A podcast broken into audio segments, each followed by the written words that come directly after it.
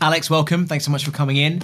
Um, so here at the pod, we we have a core philosophy. We believe that people should control their own destiny and they should step out of their comfort zone and pursue their passion. And you're someone I know who is all about that. And so, welcome for coming in. Thank so, you. for people who don't know you, the very few people who aren't on LinkedIn, because everyone on LinkedIn does, tell us a little about yourself, um, uh, what you do, and what your background is. So I'm Alex. I am. I don't know what to call myself really because I'm a company owner. I'm a co-founder of a company called The Bakery.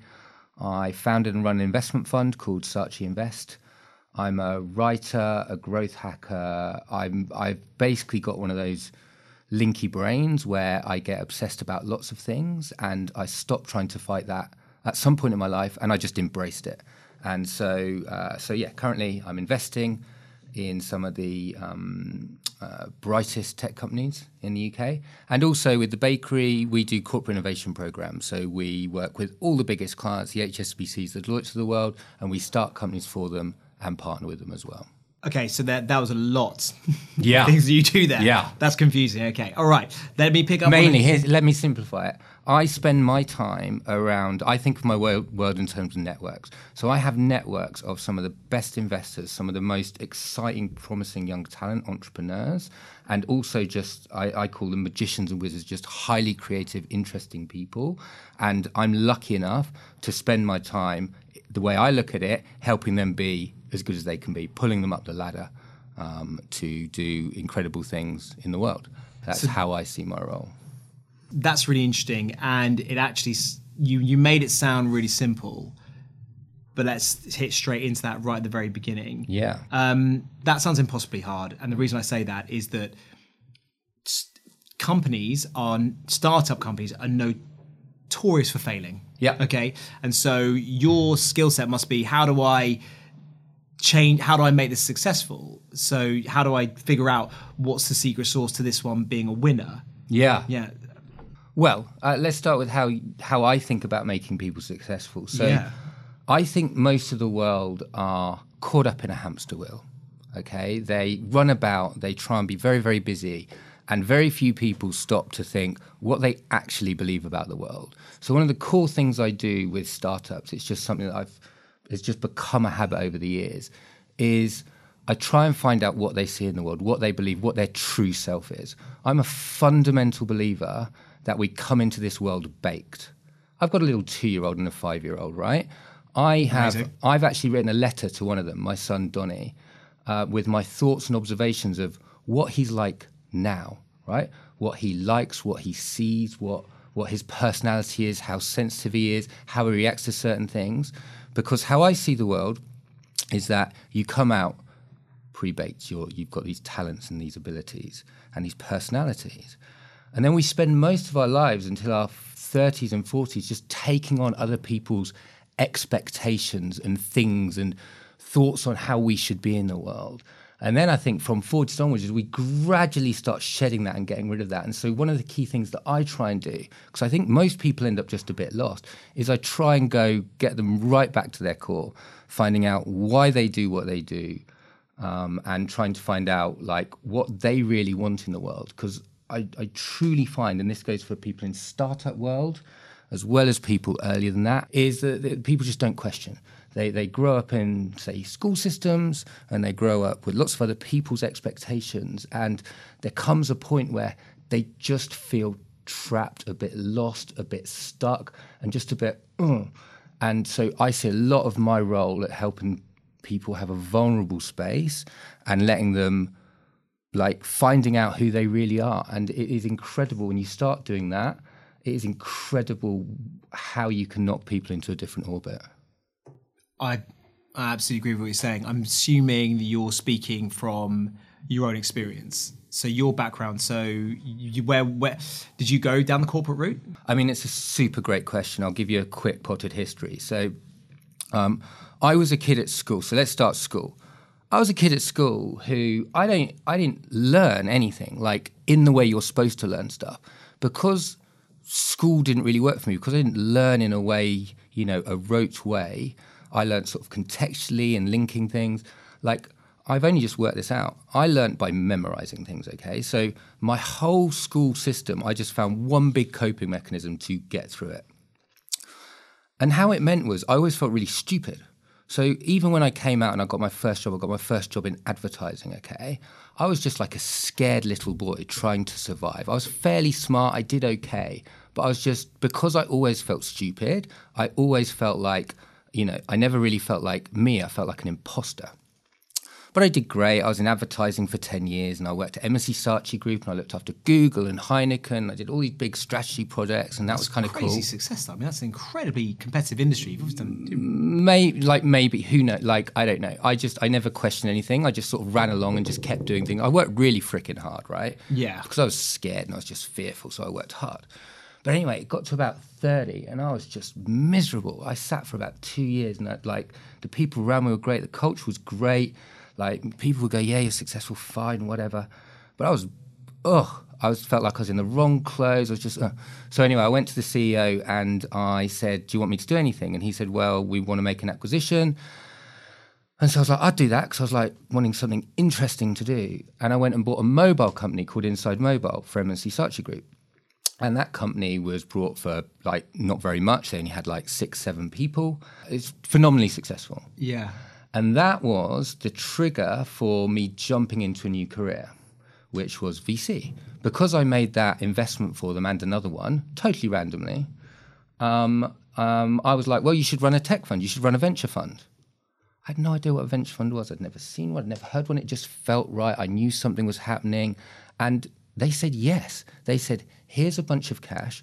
Our whole business is investing in entrepreneurs in service businesses. Why don't you go and invest in them in tech businesses? And so I did. And so I did my first deal, which was Citymapper. Um, a few weeks later, That's a Pretty good first deal. not bad first Not deal. bad. And then we went. We've done like twenty odd deals since, and you know we we co-invest with, you know, Kindred and Atomico and all the major seed funds. So I feel very blessed uh, because that's that opened up a whole new world to me, right? So if you imagine my horizons were really small and I just saw advertising, I thought, oh my god, there's no world outside advertising. I couldn't get a job at this place called AKQA, and I wanted to kill myself because I was like, what will I do if I can't get another job in advertising? And then suddenly explosion 2012 2013 old street roundabout there was just like this insane talent and my eyes just went wow and at the same time i started the bakery with my other co-founders tom and andrew and so this whole new world opened up for me. And i think the lesson there i can't even remember why this started but i have a philosophy in life about everyone thinks that they can plan things and they, things are linear. There is no single journey that is up and to the right. I actually optimize for two things serendipity and optionality. If I look back in my life in my 30s, I think what I've done is I've tried to meet as many people as I possibly can who are interesting, cool, like just, just good people.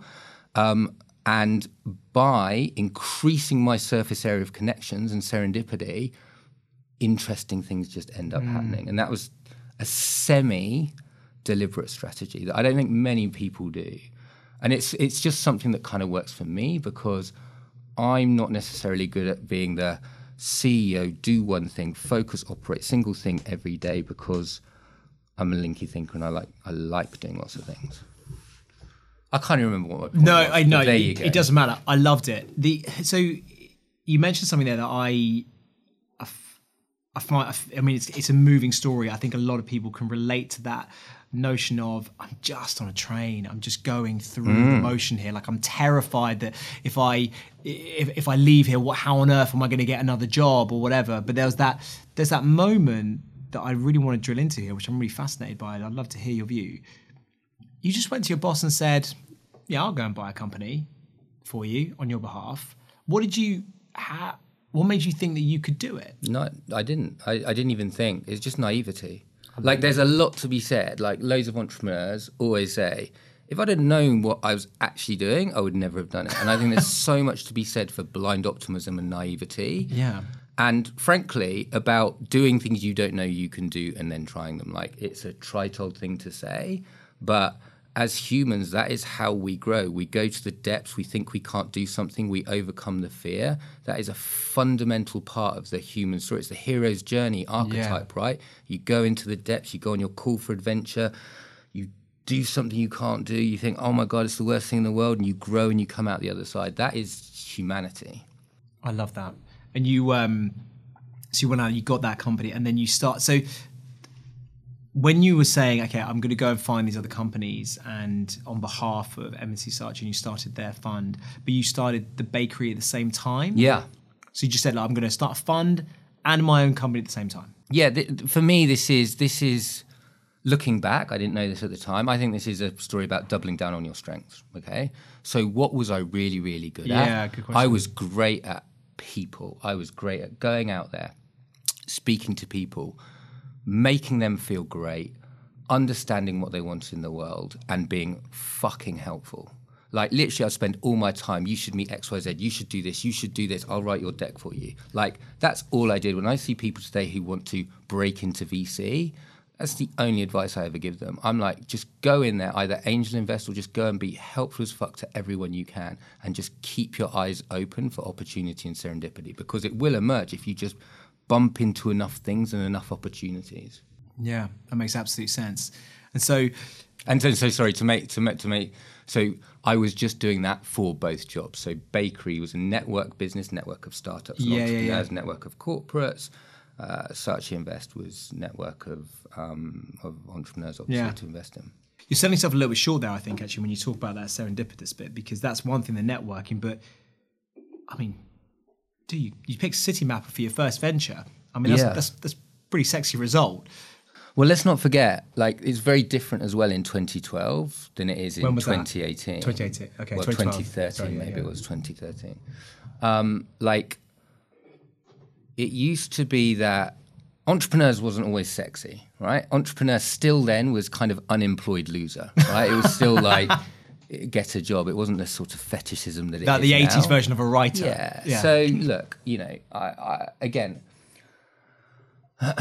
one one one thing to think about with investing is that um, again, it goes back to the naivety point. Like because I knew nothing, I was like, this is a great product. And he's really smart and he can really execute, make investment, right? There was nothing else in that. I didn't think about round construction, portfolio construction. I didn't think too much about competition. I didn't really work out how his month on month engagement rate worked. And again, it's like we were talking about golf earlier. Mm. It's like there is something to be said for that dude who just walks up on the tee, sees ball, hits ball, versus the sort of 50 year old who's been down the course, he's been out of bounds 10 times, he's seeing the trees, seeing the Yeah, water, yeah, he's seeing the bunker. Like, there is definitely something to be said for wide eye naivety in anything in the world. I like that. I like that. Of course, I'll write the blog post about what a genius I was, like all VCs Yeah, do and when look, they do and- it, just and- to self promote. Always. I mean, Yeah. look, yeah, I mean, obviously a natural. Yeah, but let's not let's not sell that short. Yeah. The um um and then just by virtue of the fact that you you pick things in future, just make it more valuable now. That's it. You've got that quality. The um if you so th- you mentioned there, and I I love that, and I've heard you speak about it before, and I love your views on this. It was sexy. It wasn't sexy to be an entrepreneur. Now it is sexy to be Yeah. an entrepreneur. Yeah.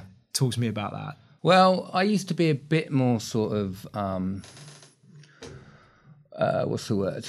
Punching provocative about this. So we live in a world where entrepreneurism is fetishized and it's driven by a number of factors. We've had 0% interest rates forever, so there's loads and loads of cheap money about. It's obviously sexy to do, um, but really, there's just been this flood of capital. Obviously, um, we've got open networks now. We've got ubiquity of technology everywhere with mobile phones in our pockets, cloud, you know, the world connected. So we've got a confluence of factors like never before, which has made it easier than ever to be an entrepreneur. But what that also means is people who should never really be entrepreneurs because they're doing it because they want a sexy life and they want a ping pong table and they want to be in the papers are becoming entrepreneurs. So it's just like anything, right? You have a f- new thing that becomes really interesting and really big in the world and it attracts a whole wide range of people. So I've talked before, which is we live in the greatest era of fake entrepreneurs we've ever seen. But what is also true is we live in a point of greatest opportunity we've ever seen. I'm really interested in how nowadays you can take kids out of school, you can take kids who thought they would never be anything, and you can easily plug them into the matrix. You can take, I was speaking to a guy called Mario, runs a uh, a, a, a, company start thing out of um, a company called Demium, and they're finding kids from Belarus and Uzbekistan and Romania, all over the world, because they're just finding raw talent who just have not been given the access and mainly the belief. So I hold two views fake entrepreneurs, loads of them massively on the rise. Huge opportunity for kids who maybe haven't had a great start in life, who, who just thought they n- might never make anything, to be given opportunities to be all they can be, and largely just through belief. If they can find somewhere early in their life where they can, someone can go, "You're good, you can go here," when they've never been told they're good before, and you know, someone maybe with my network and other people, you can just start plugging them into the system it's incredible what that can do for, for, for, for, somebody. And I think that back to my point about true self, I think that I see so many people who just have not been brought up believing that they can. Yeah. Um, and hence they just haven't got the picture of the world that they can. I think I, I actually think the key to everything is expanding the brain space of what's possible, making painting the picture of what somebody can be, repeating it in their head so that they believe it. And I think one of the things that the Mark Zuckerberg thing, the Travis Kalanick thing has done is made people believe that, yeah, I can do it from being a kid. I think that that role model thing in the world has had a huge effect too. Yeah, hugely. In the current climate, marketing is hard. But do you know what isn't hard? Making sure you never miss an episode of your favourite podcast. So tap the follow button on your podcast and you'll never miss out on the latest episodes of Unicorny or Marketing Difference. You can even go back and listen to our back catalogue of amazing episodes. If you do that, please leave us a review. It would mean so much. So on that, you mentioned really quickly, like you said, I the wrong reason to start to be an entrepreneur is that you want uh, a ping pong table um, what is the what is the right reason to be an entrepreneur? You can't not. So, so my thing on entrepreneurs, like I don't even think of myself as an entrepreneur. Like I've started a fund, I've started a company. I don't think I'm like tr- I don't think I'm that noble warrior who like takes the pain every day because I absolutely have to see something happen. And really, true entrepreneurship, like it's really true entrepreneurship. It's a it's a it's an equation on risk, isn't it? How much risk are you willing to take? But the, the, certainly the entrepreneurs I love, my truest definition of entrepreneurs is people who just can't not. They have problem, they see problem, and they cannot rest until it's done. And entrepreneurs are fundamentally artists. They're creative people. They have to see something change in the world, or they can't sleep. Like it's a disease, um, but in the very best way.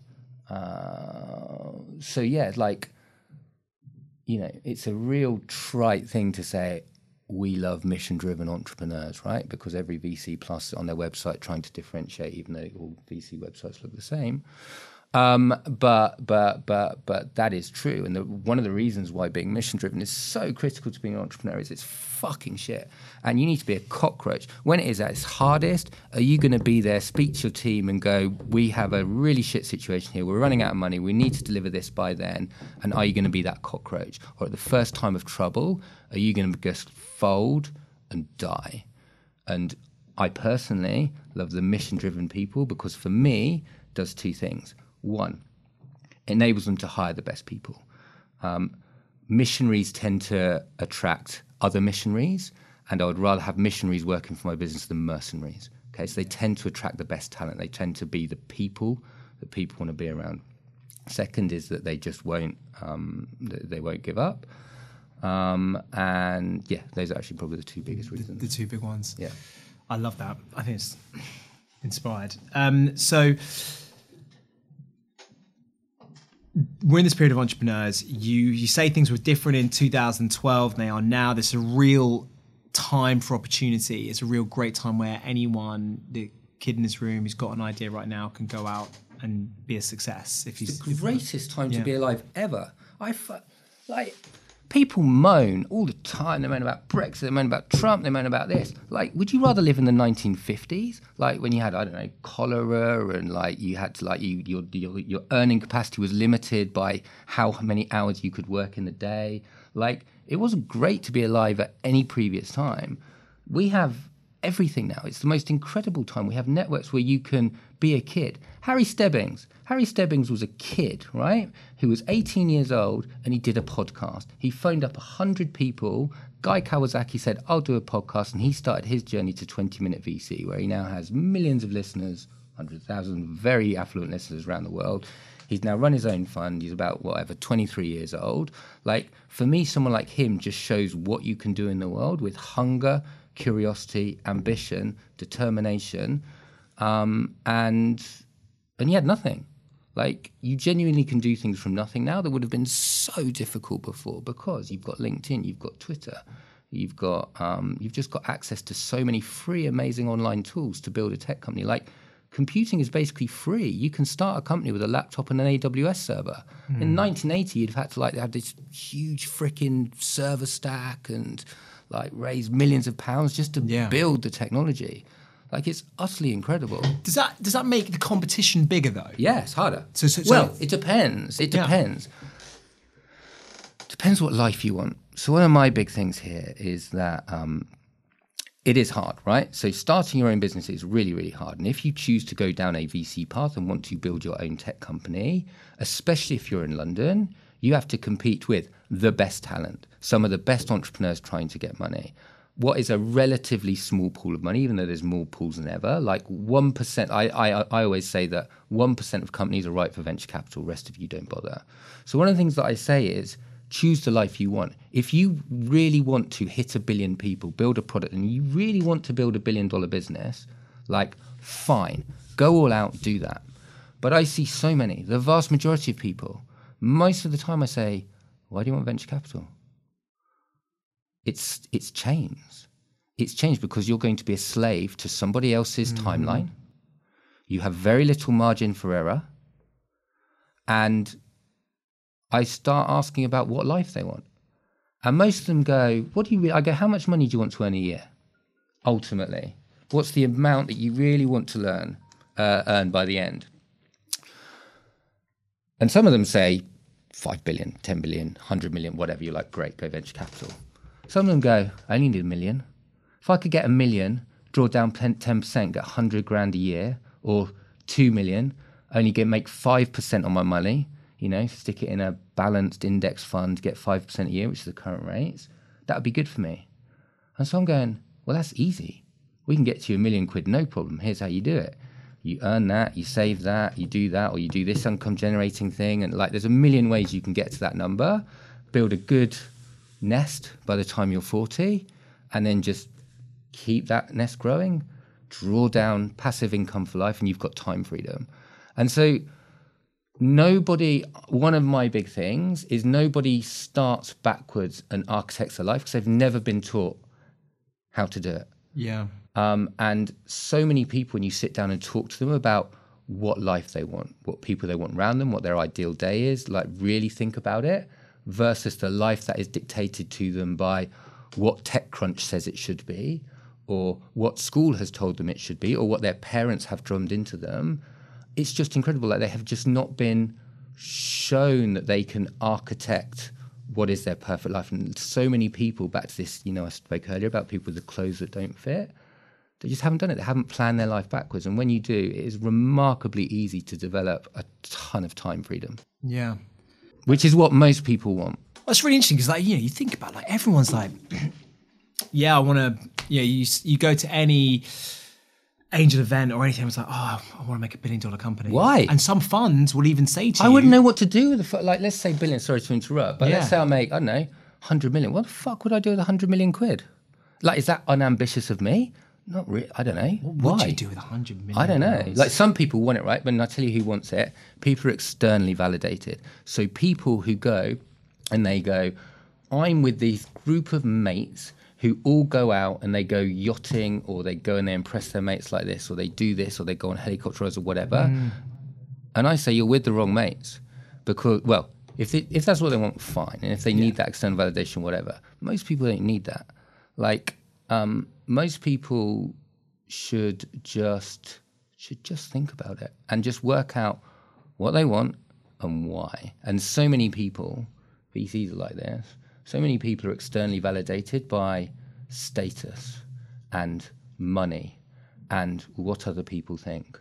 Because, like, at the core of us humans, we want three things love, safety, and belonging. And what status and wealth does for most people is it gives them love other people like them. It gives them the security, the security of money.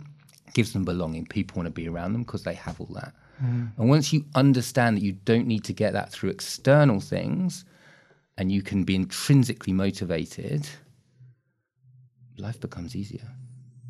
But most people don't do the work to get to that place. It, it's, yeah, a lot of people aren't willing to accept the work it takes to get to those things. It takes yeah. a lot of, well, and especially if you've had some form of traumatic childhood. And by the way, sometimes trauma is your dad took away your train set, right? Like there's a lot of weird things that happen in childhood that affect you in later life. Like, yeah, you do. You do have to do a ton of work often to go back. You've got your true self. You take on all these expectations of parents, schools, and other people, and you try and fit in and around the, you know, this construct before going back to who you really are. Um, and and I think that's I actually think that's a journey more and more people are going on because one of the great things about the internet is the amount of education tools out there. I think more and more people are looking at themselves and just working out what truly makes them. I won't use the word happy because I think that's an ephemeral emotion, um, but serene, calm, centered. Yeah, that makes sense. Free. That's that's the, that's good. the big one. That's the big one, isn't it? Tell you what happens. So you asked me what I did. Um, yeah. A few years ago.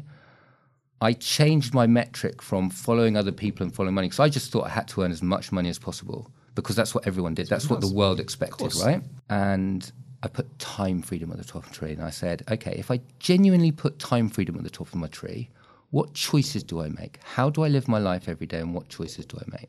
And that was the that was a huge insight for me.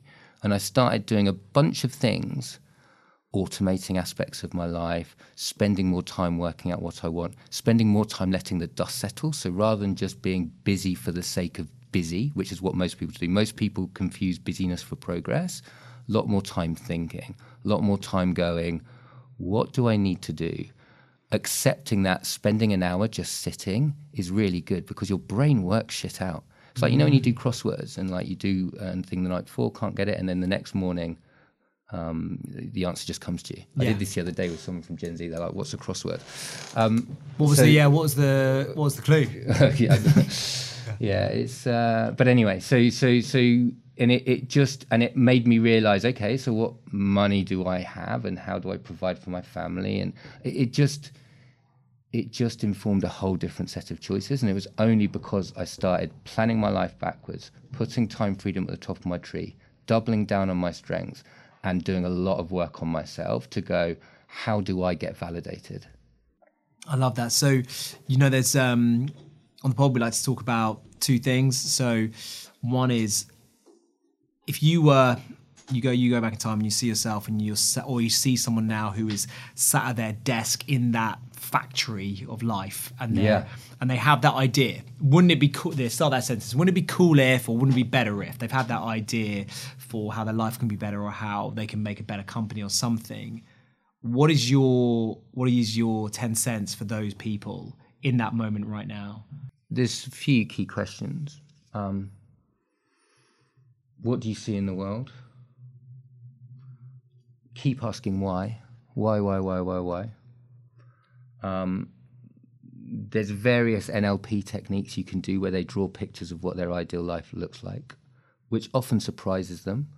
They, when you really find out what life they want to live, who they want to be around, what's important to them, often they haven't worked it out themselves. Um, being vulnerable really early. So, a guy called Mark Evans from Kindred once gave me this tip, which is one of the things I try and do is get an emotional bond with people really, really early because then you have a bridge for life. So, you can talk politics, we can talk business, we can do that. But if I start by going, you know, I, I got divorced when I was 30 it was really hard. You might then open up yourself, and then together we're vulnerable, and then we've got an emotional bond that will yeah. never ever go.